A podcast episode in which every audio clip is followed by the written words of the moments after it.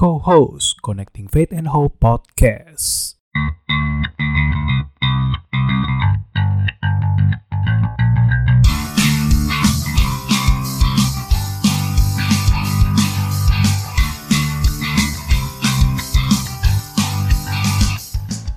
Halo semuanya, sobat co-host, balik lagi di Connecting Faith and Hope Podcast Bareng sama saya sekarang, Yohanes.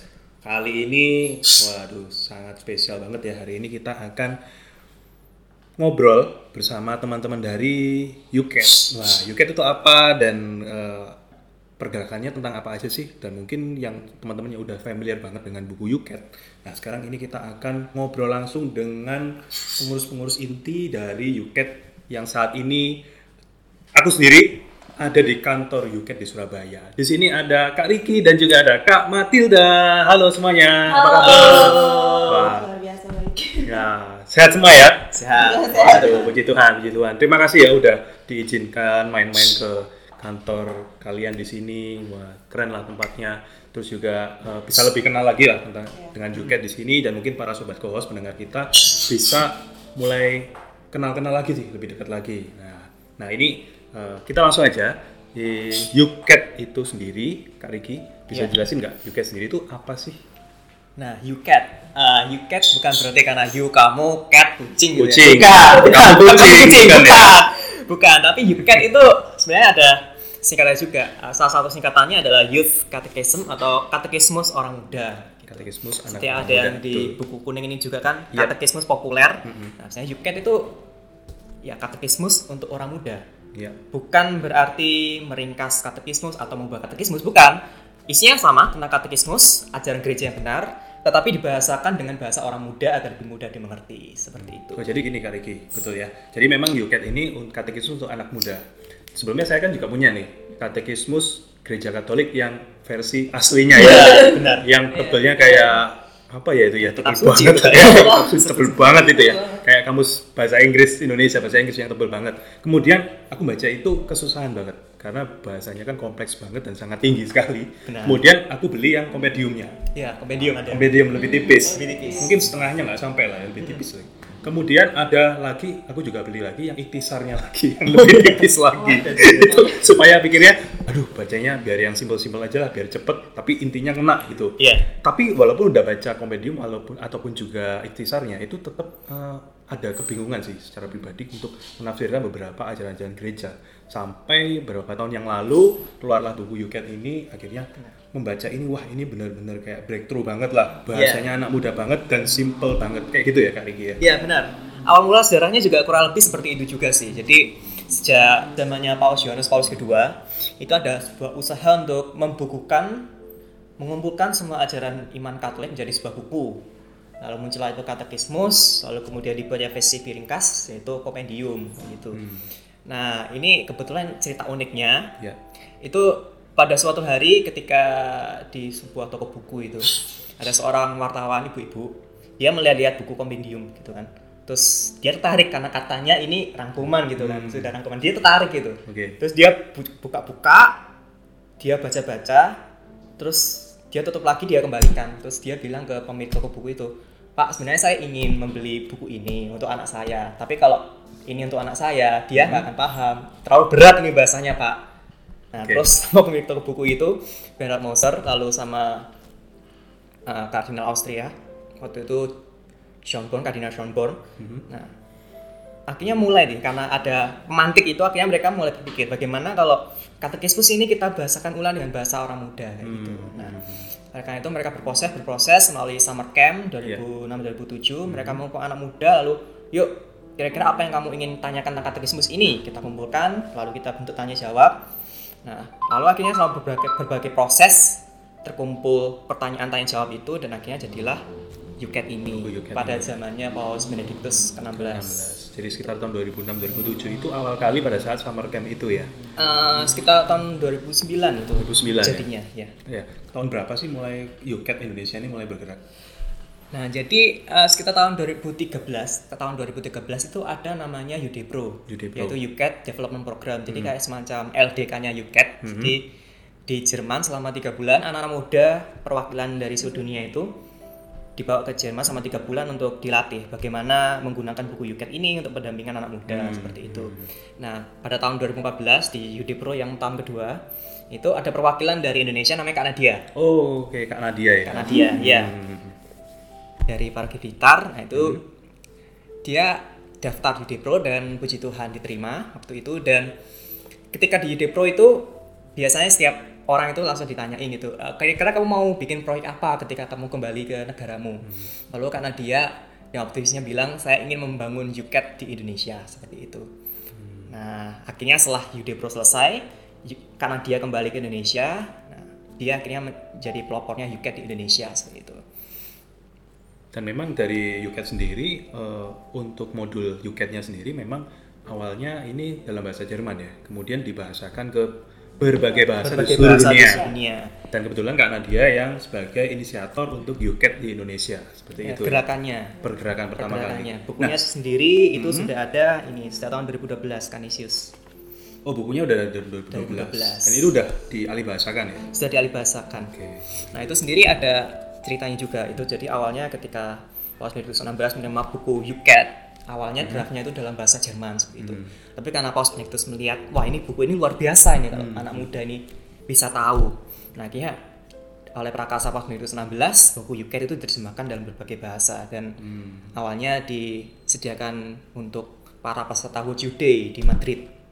2000 tahun berapa tuh 2000? 2009 2009. 2009 Oke.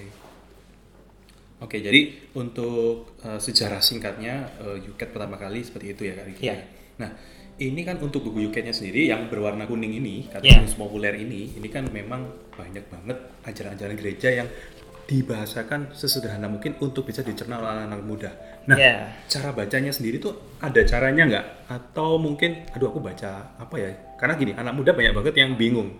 Bacanya tuh kayak gimana? Seperti kayak baca Alkitab deh. Itu kan kita juga bingung kan bacanya mulai dari Injil dulu, apa dari awal perjanjian lama, atau mulai dari mana dulu atau suka-suka aku deh mau baca mulai mana dulu. Nah kalau dari UCAT sendiri ini ada nggak kayak saran cara membaca UCAT yang benar itu seperti apa?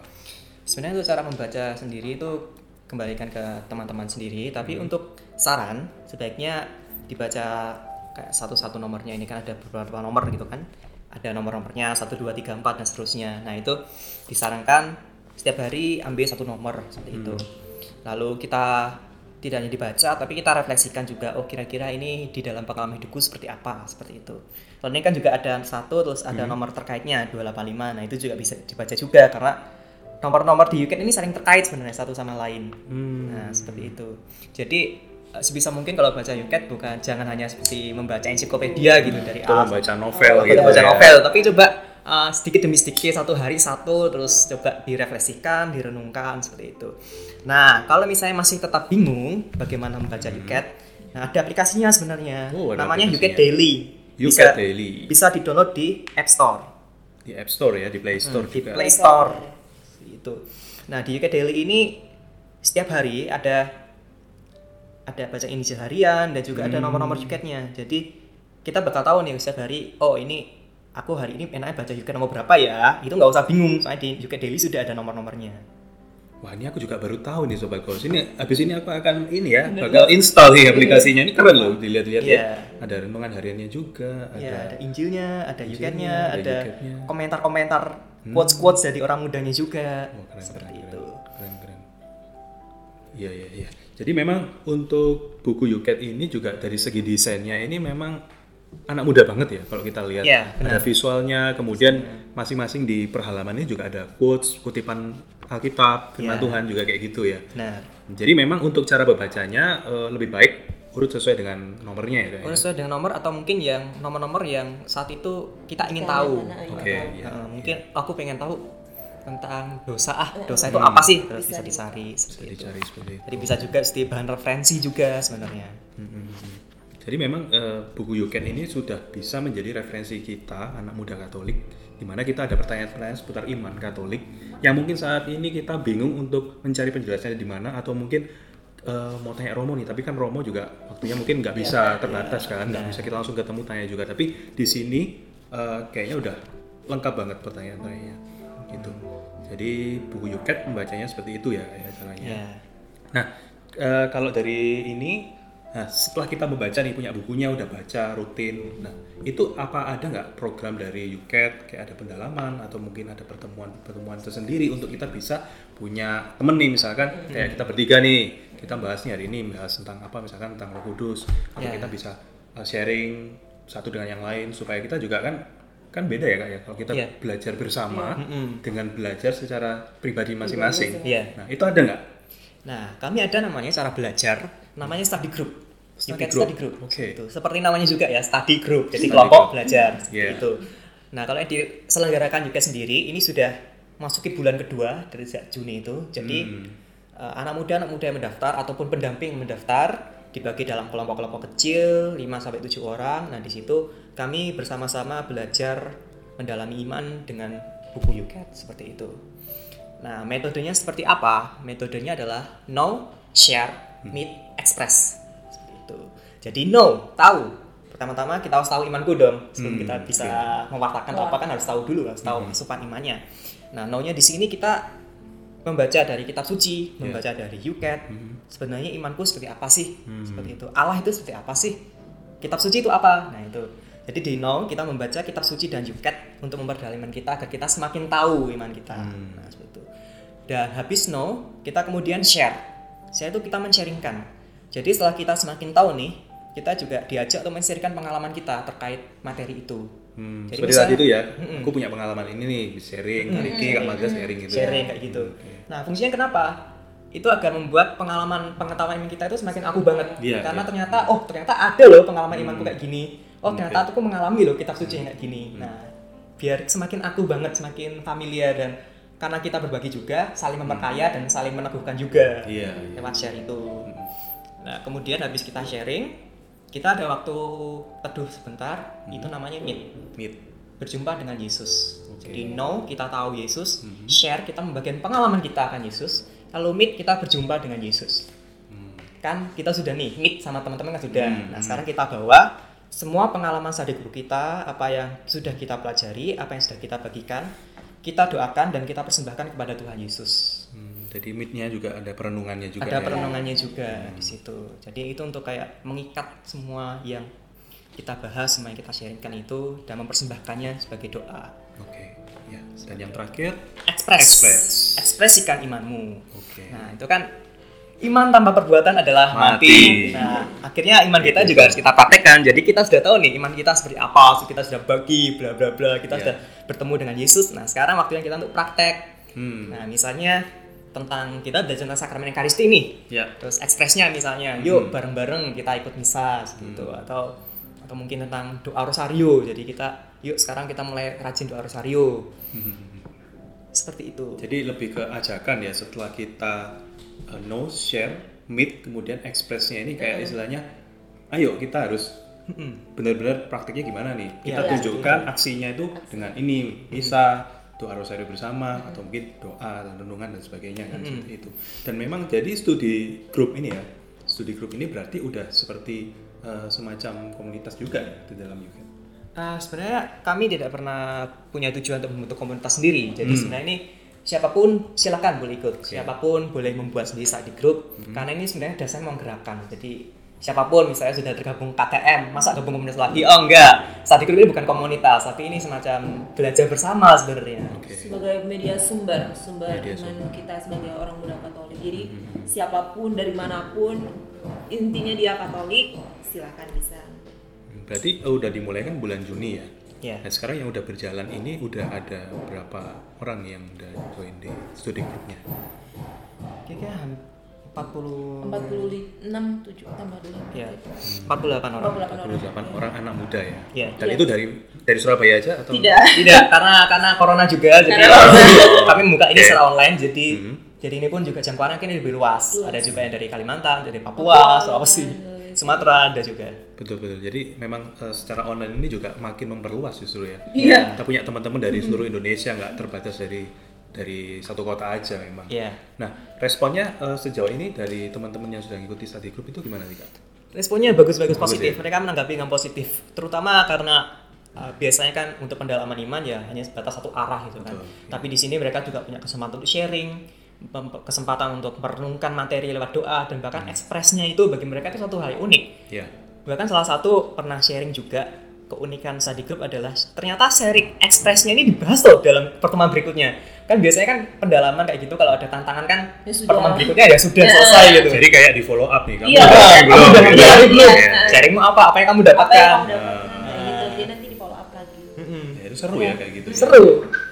Jadi memang yang yang dalam dalam ekspresnya itu sendiri mereka masing-masing ini juga eh, istilahnya, ayo temanku udah loh, masa aku enggak? Gitu. Benar itu. Oke, jadi memang pada intinya nanti ke depan pada saat teman-teman yang sudah ada di stu- study group ini nanti juga akan menyebarkan juga di komunitasnya mereka masing-masing. Iya, Tujuannya nah, seperti itu. tujuannya seperti itu nanti. tujuannya seperti itu Karena sebenarnya lewat study group juga mereka sudah punya bekal kan. Iya, iya. Lewat sharing kan mereka sudah belajar berbagi seperti itu. Meet mereka belajar untuk berdoa, lalu express mereka belajar untuk mempraktekkan. Jadi sebenarnya mereka sudah punya bekal lewat study group itu sendiri sebenarnya. Oke, oke, oke, menarik banget ya. Jadi buat eh, teman-teman, para pendengar eh, sobat kohos semua ya, yang mungkin nanti mau join di study groupnya bisa ya kak ya? Ya bisa. bisa Bisa banget, kan terbuka buat siapa pun. Dan Iya. itu secara untuk sekarang ini memang eh, diadakannya secara online ya. Iya. Temuannya secara online setiap hari apa ya? Kalau boleh tahu. Eh, itu tergantung kelompoknya. Jadi memang kami dibagi dalam kelompok-kelompok kecil. Ada Oke. yang hari Rabu, Kamis, Jumat. Hmm, Oke, jadi kelompok-kelompok kecil ya dibaginya. kecil. Oke, jadi nanti eh, kalau teman-teman yang pengen ikutan gimana caranya? Nah, itu pantau saja. bisa DM bisa, Bisa- DM lewat bisa DM. IG Oh, Instagramnya Instagram. Yuket apa nih? Instagramnya apa nih? Yuket ID. At Yuket ID. Ya, atau tunggu nanti kalau ada informasi-informasi lebih lanjut seperti itu. Oke, jadi tetap update terus ya. Jangan cuma update, di follow Instagramnya Yuket ID untuk bisa ngikutin update-update terbaru dari Yuket Indonesia tentunya. Nah, seperti itu. Nah, menarik juga ya, Yuket Indonesia ini ternyata bukunya nggak cuma yang kategori populer ya warna kuning ya. Kuning ya. Tapi dilihat di mejanya Kak Riki sekarang ini ada macam-macam nih warna-warnanya. iya penori Ada warna biru, ada warna coklat, ada warna merah. Ini bisa ini enggak Kak Riki sekalian dipromosikan? iya Oke, boleh, boleh. benar Yang kuning kan Yuket, Yuket kan dari katekismus untuk orang muda. Kalau biru ini Duket. Iya. Seperti do, apa itu bahasa Inggrisnya? Do, Do. cat. Apa yang harus kamu lakukan? Iya. Nah, kalau kuning tadi kan isinya tentang katekismus, kalau yang biru ini tentang ajaran sosial gereja. Oke. Jadi kalau kita sudah tahu tentang iman kita kan asal itu apa yang akan apa yang harus kita lakukan dalam lingkungan masyarakat seperti itu. Nah ini memberikan panduan nih berdasarkan ajaran sosial gereja apa yang harus kita lakukan. Hmm. Terutama ini cocok banget nih kalau misalnya anak muda atau mahasiswa-mahasiswa yang aktivis, Aktivis. pekerja itu cocok banget karena di sini ada panduannya nih, misalnya dalam hidup berpolitik, lalu sosial ekonomi, Dalam masyarakat. dalam masyarakat, Iya. lingkungan, Aja. bahkan keluarga juga Iya, ada di sini. ada. Jadi cocok banget untuk orang muda ini, terutama para aktivis gitu. Cocok banget. Sini, ini yang biru. Jadi bacanya juga bisa berdampingan ya dengan Ya, bisa. Bisa, bisa bisa. Jadi bisa juga ini dicari yang mana yang saling berhubungan bisa nanti sekali. ada keterangan nomornya Nah, Oke. karena di Duket sendiri kalau dilihat di bawahnya ada nomor-nomor yang ke warna panah kuning. Nah, ini merujuk ke nomor-nomornya Du- nomor Yuket. Yuket. Itu. Jadi bisa saling berhubungan sekali ini. Oh gitu ya. Jadi Iya. bisa pairing juga sebenarnya. Bisa Iya. pairing, benar. Oke, Itu yang duket ya, warna biru. Duket. Enggak, Yang apa lagi nih yang lain enggak? Lalu ada Yuket Krisma. Duket Krisma yang warnanya Yuket Krisma. warnanya orange orange. Nah, yang oranye ini namanya Yuket Katekismus Sakramen Penguatan atau Yuket Krisma. Nah, ini pas banget kalau misalnya ada teman-teman yang mau Krisma, nah pas banget untuk baca buku ini. Dan meskipun sudah Krisma, kita juga masih bisa nih baca buku ini karena ini seperti buku penyegaran iman seperti itu. Jadi dari awal sampai akhir kita disegar- disegarkan lagi, direfresh kembali tentang apa sih iman kita, lalu tentang Yesus, hidup Yesus, mengapa Yesus harus selain menjadi manusia, kenapa harus wafat, kenapa harus ada kebangkitan. Nah ini isinya memang lebih sangat lebih tipis dari Yuket Iya, iya. karena memang ini isinya adalah untuk merefresh pengetahuan kita akan iman kita. Oke.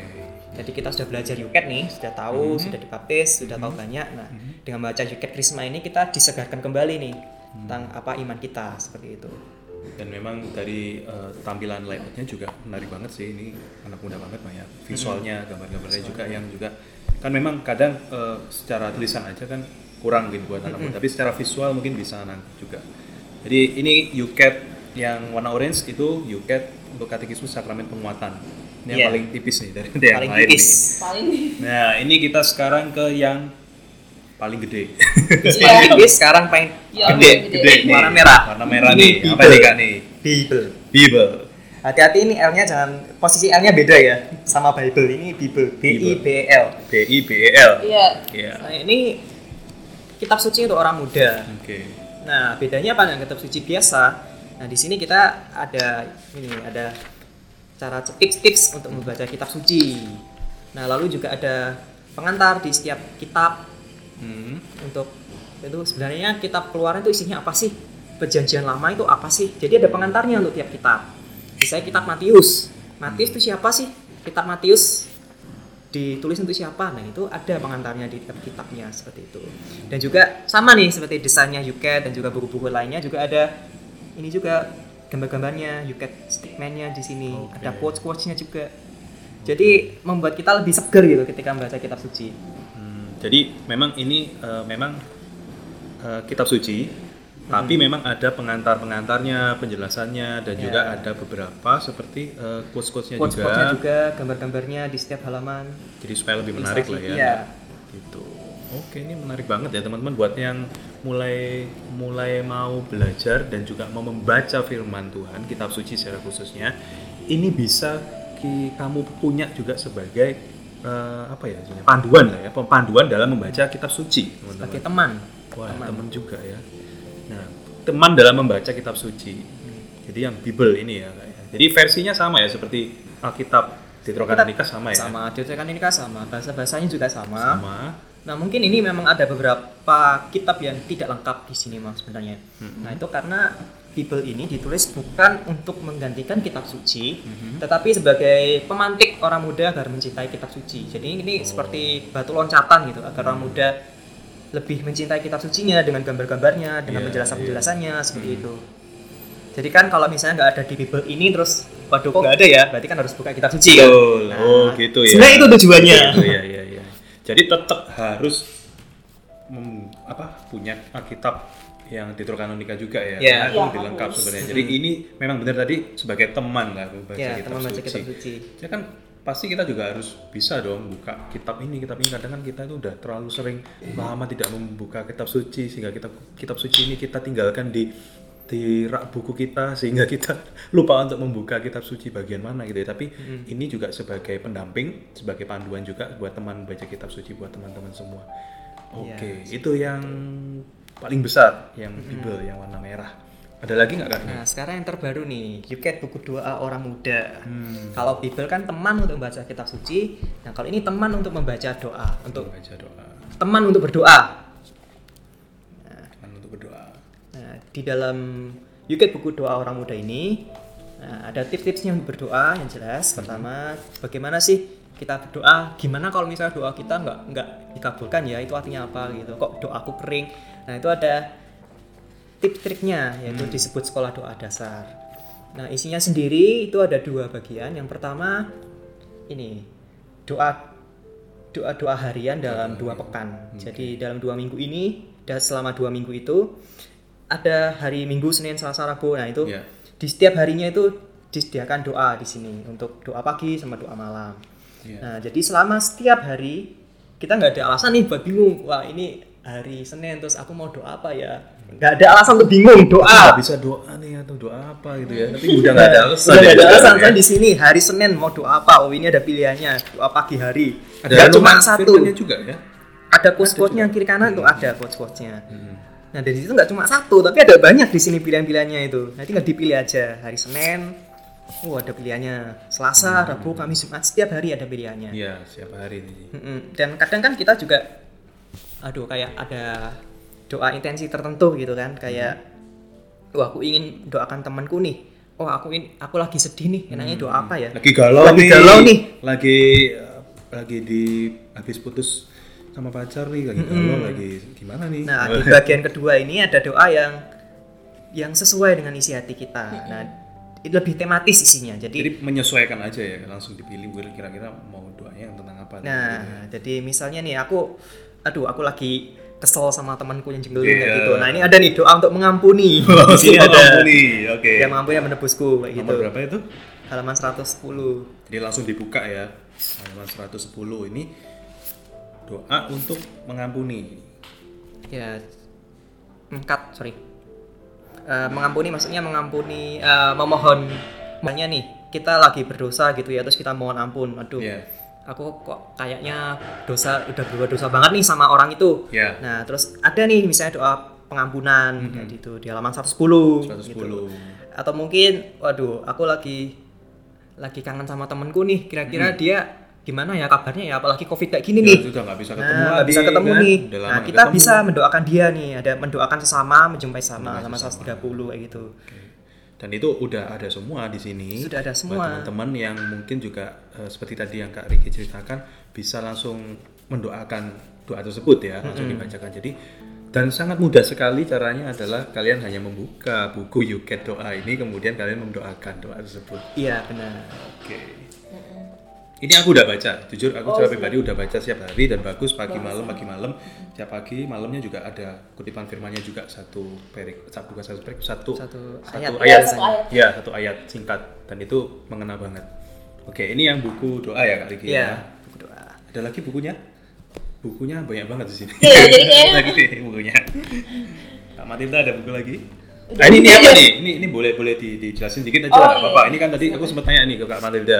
Ini warnanya kuning sama banget sama yang di katekismus populer nih, tapi judulnya beda, ada kopi-kopinya nih. Ya, ini buku doa dan ngopi OMK KAM. Kamnya apa nih? Jelasin Keuskupan dikit. Agung Medan. Keuskupan Agung Medan, teman-teman ya. Jadi di Keuskupan Agung Medan, eh, pergerakan juketnya termasuk aktif nih. Lalu Mhm. kita itu ada pertanyaan apa cuma eh, dibuat gerakan aja, kumpul-kumpul aja, terus Mhm. akhirnya eh, akhirnya dari Komkepkam punya sebuah ide bagaimana kalau kita membuat sebuah buku nih, buku panduan dari UCAT begitu. Jadi daripada nanti kita bingung-bingung bagaimana membaca buku UCAT lalu lalu bagaimana ini membawakan buku UCAT dalam sebuah pertemuan Nah, akhirnya bersama-sama Komkepkam dengan OMKKam Kesuar Agung Medan bersama-sama membuat sebuah buku yang isinya adalah eh, bagaimana membuat pertemuan dengan UCAT jadi di sini ada isi Nah, di sini ada 52 pertemuan. Semuanya membahas tentang isi UCAT. Nah, 52 pertemuan ini dirancang dalam bentuk pertemuan tiap mingguan. Hmm. Jadi kalau kita punya buku ini, nah kita punya bahan yang cukup untuk 52 kali pertemuan. Yang artinya adalah pertemuan dalam satu tahun. Kalau seminggu sekali berarti satu tahun, satu Satu tahun ya. tahun. Iya, iya. Jadi kalau sudah punya buku ini sudah nggak perlu bingung lagi nih mau pendalaman apa kita minggu ini nih. untuk Jadi ini bisa menjadi sebagai bahan pendalaman ya, pendalaman tentang eh, katekisme sendiri dan Hmm. kalau aku lihat dari strukturnya ini kemungkinan juga diterapkan juga di studi di study group itu ya. Iya, Iya. bisa. Hmm, Bisa. Oke, oke. Karena memang ini bukunya ini juga dibuat berdasarkan metode no semi expert juga. Iya, iya. Aku lihat sih sama banget sih. Hasilnya seperti itu. Dan ini benar-benar bisa menjadi panduan nih buat teman-teman yang mungkin saat ini eh, yang sudah ikut study group dan mau mungkin membagikannya ke teman-temannya. Jadi istilahnya jadi fasilitatornya lah gitu ya. Iya, Kak Ki ya. Dengan buku ini dimudahkan sekali supaya eh, pertemuan yang kita adakan itu juga bisa sesuai dengan teman-teman yang di study group itu. Nah, kalau bukunya sendiri ini gimana nih? Bisa didapatkan atau mungkin khusus untuk eh, Nah. tim UCAT sendiri atau gimana? Kalau ini karena ini bukunya dicetak oleh Komkepkam. Kam? Nah, ini harus pesan juga ini ke Komkepkamnya. Jadi ya memang ini buku yang dicetak apa ya sih terbatas. Iya. Terbatas ya. Nah, jadi harus pesan dulu kita kalau kita mau beli kita harus pesan ke Komkepkamnya ini Hmm. untuk buku ini. Iya, dan juga nanti tanggal 18 hari Sabtu ini eh, dari UGAT Indonesia bersama Komkepkamnya akan mengadakan apa ya, diskusi beda buku ini. Ada buku. Doa dan ngopi. Iya, UMKM doa ini ya. Iya. Oke, seru banget. Ya. Nah, ini bukunya udah semua nih kayaknya. Dikeluarin semua nih ya. Iya. Iya. Jadi buat teman-teman yang mungkin berminat nih Kak Riki, Kak Matilda, Kak Matilda yang mau eh, beli bukunya itu gimana nih caranya? Oh, bisa pesan lewat Tokopedia. Jadi Tokopedia. Yuket sekarang membuka toko di Tokopedia. Nah, teman-teman bisa pesan nih di Tokopedia. Tokonya namanya? Nah, Yuket Indonesia. Indonesia. Oke, langsung search di tokonya di situ. Iya. Ntar semua ada harganya, semua ada produknya harganya. semua. Termasuk Enggak. kalau di bulan Juli ini kami sedang ada Juli Lucky Promo. Oke, ada promo ya, ya. ada Juli promo. ya. Nanti kan promo setiap bulan. Setiap bulan kami pasti ada promo. Nah, kebetulan bulan Juli ini kami sudah ada promo untuk Mhm. buku Yuket dan buku Duket. Jadi kalau teman-teman beli Juli Juli, Juli Lucky Promo, teman-teman dapat buku Yuket dan Duket dengan potongan harga dengan harga istimewa 139.999. Iya. Gitu. Oke, nanti eh, bulan depannya juga ada promo baru lagi nih. Tiap Ya. bulan pasti ada promo nih dari Yuket Indonesia.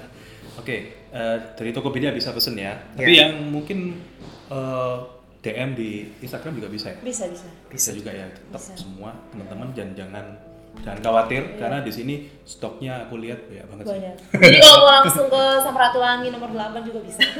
Pasti datang dan dilayani di Iya. sini ya. Karena mungkin mau lihat buku-buku yang lain atau mau buka dulu, baca dulu baru oh mau beli yang ini. Kadang-kadang kalau lewat lewat virtual kan ya hanya Hanya sampulnya iya, aja hanya ya. sampul. Nggak bisa lihat dalamnya. Hmm. eh, jadi kalau yang untuk yang di Surabaya. Untuk yang di Surabaya bisa langsung datang ke uh, base camp Yuket di Jalan Samratulangi nomor nomor 8. Itu di tengah kota, pusat kota. Jadi Tengah. dari mana pun teman-teman Bisa. bisa. datang ke pusat kota di sini ya. Oke, nah ini kita sharing dikit nih. Ini tentang gimana uh, perjalanan Yuket Indonesia yang sudah beberapa tahun ini berjalan dan aku juga melihat uh, bahwa mulai tahun ini ya, tahun 2020 ini pergerakan Yuket mulai uh, masif lagi nih. Sebelumnya mungkin uh, nggak begitu terlihat, tapi di awal tahun ini mulai terasa sekali bahwa um, kegiatan-kegiatan, kemudian event-event, kemudian juga ada uh, promosi yang dilakukan oleh tim Yuket sendiri ini banyak banget dan mulai dikenalkan dan juga mulai memperkenalkan diri ke komunitas-komunitas anak muda yang ada di uh, gereja-gereja. Nah, dari eh, perkenalan tersebut, apakah ada pengalaman unik, pengalaman eh, menarik, suka dukanya, atau mungkin kesulitannya, atau mungkin nggak ada kesulitannya pada saat mempromosikan Yuket ini? Gimana? Ada nggak? Dari Kak Matilda dulu deh. Oh, ya. Kalau pengalaman yang unik tentunya ada yang banyak. Tapi yang pertama kebanyakan teman-teman muda masih tidak bisa bukan tidak bisa sih tapi masih menganggap bahwa Yuket ini sebuah komunitas. Oke. Jadi kayak oh berarti kalau saya join atau menjadi bagian dari Yuket ya saya tidak bisa untuk mengikuti komunitas lain kayak gitu. Padahal sebenarnya ya Yuket ini sebuah gerakan. Jadi dari mana saja asalnya komunitas ataupun organisasi tetapi berniat untuk melakukan pewartaan bisa bergabung bersama eh, di tim Yuket Indonesia itu sendiri. Jadi ya banyak masih banyak teman-teman muda ya menganggap hal seperti itu. Kemudian eh, ada juga yang menganggap bahwa bahasanya itu terlalu berat kayak gitu. Oh katekismus nih maksudnya memikirkan oh katekismus berarti hal-hal yang sangat doktrin ajaran gereja yang sangat-sangat ini ya pikiran maksudnya menggunakan pola pikir yang tinggi. Padahal sebenarnya ya tidak kalau mereka membeli buku dan membacanya itu baru oh ternyata gini kayak gitu. Karena pengalaman juga ketika saya menjadi fasilitator untuk study group nah ketika memberikan apa ya materi-materi ternyata mereka bilang, oh ternyata mudah ya mudah dipahami kayak gitu. Karena materinya kan diambil dari buku Yuket. Nah itu. Jadi ketika belum mengetahui atau belum kenal semakin dalam tentang Yuket ya dianggap bahwa hanya punyanya romo-romo hanya ataupun hanya kakak-kakak pendamping. Tetapi sebenarnya orang muda juga perlu tahu. Eh, kemudian kalau untuk Yukat sendiri tidak membatasi ya tidak membatasi bahwa oh harus dari kelompok yang karismatik kayak gitu-gitu ataupun hanya orang kelompok-kelompok pendoa-pendoa kayak gitu sebenarnya tidak. Tapi semua kelompok semua organisasi pun seharusnya sewajibnya menggunakan Yuket, Duket yang utamanya Yuket Duket sebagai referensi mereka dalam melakukan apa pun. Kayak gitu. Contohnya misalnya eh, ada gerakan-gerakan sosial tentang lingkungan nih dari organisasi atau komunitas Katolik seharusnya mereka bisa menggunakan duket nih karena kan di dalamnya ada tentang Laudato Si. Iya. Nah itu, tapi kalau sebelum aksi sosial kita lakukan, kita juga harus kembali ke dalam iman kita, yaitu makanya dari Duket ini ada referensi nomornya merujuk pada Yuket. Nah, ah, pada Yuket. Oke. Terus ada juga kadang-kadang di eh, katekismus gereja Katolik yang buku yang tebal. Kalau memang di Yuket ini tidak ada, nanti dirujukan ke nomor di katekismus gereja Katolik yang tebal itu. Iya, jadi eh, tidak menutup kemungkinan bahwa hanya komunitas tertentu ataupun organisasi tertentu, tapi semuanya.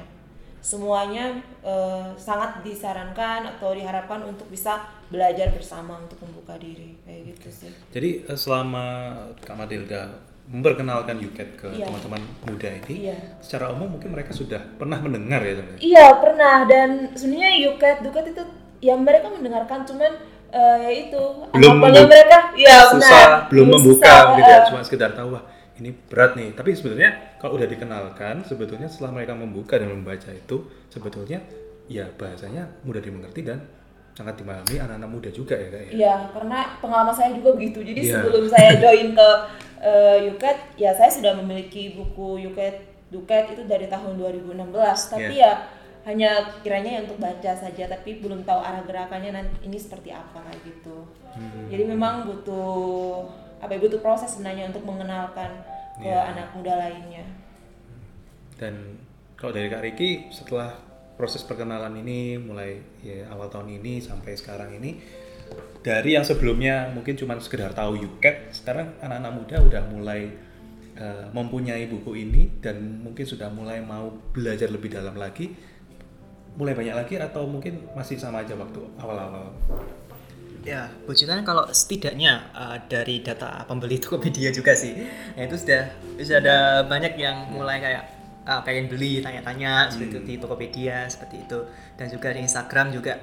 Kami kan juga punya Instagram nih, yang Iya. juga ID itu, followernya juga semakin meningkat, Hmm.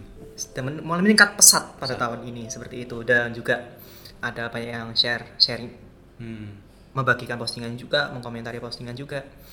Jadi memang semakin banyak orang muda yang semakin ingin tahu, semakin ingin tahu dan semakin ingin mendalami UCAT seperti itu.